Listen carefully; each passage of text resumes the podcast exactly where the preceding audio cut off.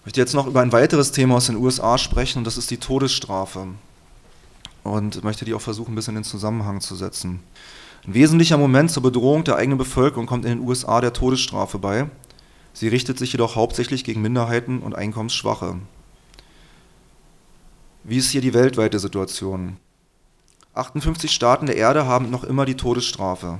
Weltweit gesehen ist sie ein Auslaufmodell, da immer mehr Staaten sie abschaffen. In den letzten Jahren gab es nur zwei Staaten, die sie eingeführt haben, Irak und Afghanistan. Wenn die Bundeswehr am Hindukusch angeblich für Menschenrechte kämpft, schützt sie dabei auch das Hinrichten von Frauen, die nach Scharia Law als Ehebrecherin zum Tode verurteilt und hingerichtet werden. Der Lissabonner EU-Vertrag, der seit dem 1. Dezember 2009 von allen Mitgliedstaaten ratifiziert ist, sieht die Wiedereinführung der Todesstrafe in Europa vor, und zwar im Kriegsrecht. Seit der Wiedereinführung der Todesstrafe in den USA von 1976 wurden über 1200 Menschen mit tödlichen Injektionen vergiftet, in Gaskammern erstickt, gehängt, erschossen oder auf dem elektrischen Stuhl zu Tode gefoltert. Über 3000 warten derzeit in den Todestrakten auf ihre Hinrichtung. Die Grausamkeit der Todesstrafe kann auch durch moderne Methoden, den tatsächlichen Tötungsvorgang vermeintlich humaner zu machen, nicht verdeckt werden.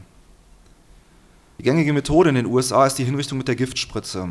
Hier werden dem Verurteilten drei Substanzen verabreicht. Ein Narkosemittel, damit der zum Tode Verurteilte angeblich nichts spürt, ein Lähmungsmittel, damit der Körper nicht zuckt und schließlich das Salz Kaliumchlorid, damit das Herz aufhört zu schlagen. Derzeit versucht der Bundesstaat Ohio, diesen Cocktail durch eine einzige Substanz zu ersetzen, um die immer stärker werdende Kritik an dieser schmerzhaften Ermordungsweise zu umgehen. Zynischerweise räumen sogar Befürworterinnen dieser neuen Hinrichtungsmethode ein, dass der Todeskampf sich um wahrscheinlich 15 Minuten dadurch verlängern wird. Vor einigen Tagen wurde die erste Hinrichtung mit dieser Methode vollzogen und alle anderen Bundesstaaten der USA, die noch hinrichten, also die Todesstrafe offiziell haben, noch 35, 31 wenden sie derzeit noch an. Alle diese Bundesstaaten beobachten mit Spannung die weitere Entwicklung, besonders ob Ohio sich in einigen strittigen Rechtsfragen zu dieser Hinrichtungsmethode durchsetzen kann. Die Todesstrafe in den USA richtet sich fast ausschließlich gegen Arme, da diese im Justizsystem aufgrund fehlender eigener Mittel nicht in der Lage sind, sich angemessen zu verteidigen. Ich muss hier äh, erklärend dazu sagen, dass die Rolle von US-Gerichten per Verfassung etwas anders definiert ist, als wir das hier aus der Bundesrepublik kennen. Angeblich soll ein Richter der Jury dabei helfen, zwischen den Argumenten von Staatsanwaltschaft und Verteidigung fair abzuwägen, um dann ein Urteil zu fällen. Real sieht das aber so aus, dass sehr viele Angeklagte gerade aus den gesellschaftlichen Minderheiten der USA nicht in der Lage sind, eigene Verteidigung zu finanzieren. Hier mit sehr unterqualifizierten oder teilweise einfach schlechten Pflichtverteidigern vorlieb nehmen müssen. Oft Leuten, die gerade frisch aus der Uni kommen in völlig anderen Rechtsbereichen ausgebildet sind und dann in ihrem ersten oder zweiten Verfahren, was sie vertreten, Pflichtverteidiger im Todesstrafenverfahren sind.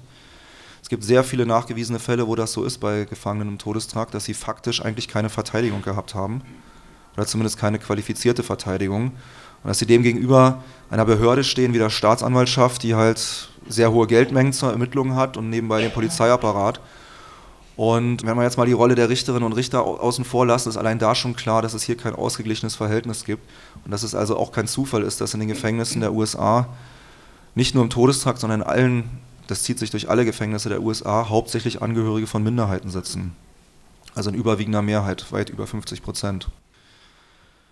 Die Todesstrafe in den USA betrifft, das hatte ich gerade gesagt, in überwiegender Mehrheit Afroamerikanerinnen und Angehörige anderer Minderheiten in den USA sie ist rassistisch und sie dient der Einschüchterung der Bevölkerung. Die angebliche Zustimmung der US-Bevölkerung beruht auf einer verzerrten Mediendarstellung, die wir auch hier sehr oft in Medien präsentiert bekommen. Tatsächlich lehnen in einer Umfrage vom August 2009 75 Prozent aller Befragten die derzeitige Praxis der Todesstrafe ab, weil sie sich eben bekanntermaßen gegen Arme und gegen Minderheiten richtet. Die Bewegung gegen die Todesstrafe in den USA wächst. Antirassistinnen, Angehörige von Gefangenen und Menschenrechtsgruppen kämpfen in über 30 Bundesstaaten teilweise sehr erfolgreich gegen das staatlich legitimierte Ermorden von Gefangenen. Die Hinrichtung von Mumia Abu Jamal, sondern zum Beispiel auch von Kenneth Foster oder Troy Davis konnte bisher von dieser Bewegung verhindert werden. Die Todesstrafe wird seit einigen Jahren sehr kontrovers in der Öffentlichkeit diskutiert. Der Druck zur Abschaffung steigt, auch wenn das regional sehr unterschiedlich aussieht. 2009 hat der Bundesstaat New Mexico die Todesstrafe abgeschafft. In Maryland und Connecticut ist sie derzeit ausgesetzt. Dort wird diskutiert auf ja, parlamentarischer Ebene, ob Gesetze geändert werden, dass sie halt gestrichen wird. In Alaska ist sie von Sarah Palin, der Vizekandidatin von McCain im letzten Präsidentschaftswahlkampf nicht, es ist nicht gelungen, die Todesstrafe dort einzuführen. Sie ist selbst in ihrer eigenen Partei daran gescheitert, den Republikanischen Partei. Und es sieht im Allgemeinen in den USA derzeit so aus, dass die 30 Jahre anhaltende Angsttirade und die Law-and-Order-Wahlkämpfe im Augenblick nicht unbedingt das Mittel sind, um Wahlen zu gewinnen. Das ist eine sehr aktuelle Entwicklung, die äh, natürlich auch damit verbunden ist, dass sehr viele Nichtwählerinnen und Wähler diesmal eine Hoffnung in Wahlen gesetzt haben. Dazu kommen wir bestimmt später in der Diskussion noch, wie das im Augenblick real aussieht, da, diese Hoffnung. Aber unter diesem Hintergrund ist es zu verstehen, dass zum Beispiel der texanische Gouverneur Rick Perry trotz der Hinrichtung von erwiesenermaßen unschuldigen Gefangenen wie Todd Willingham, das ging ja auch selbst hier durch die Medien, derzeit fast jede Woche genauso umstrittene Hinrichtung ansetzt und auch durchzieht und dabei auch wissentlich Unschuldige umbringt, wie vor drei Wochen oder vier Wochen ungefähr Reginald Blanton. Auch das ging ja hier ein bisschen durch die Medien. Unsere Einschätzung ist da, dass die ehemaligen Sklavenbarone und deren gesellschaftliche Vertretung wissen, dass die Zeit für die Todesstrafe abläuft und dass sie das mit aller Gewalt noch etwas hinauszögern wollen.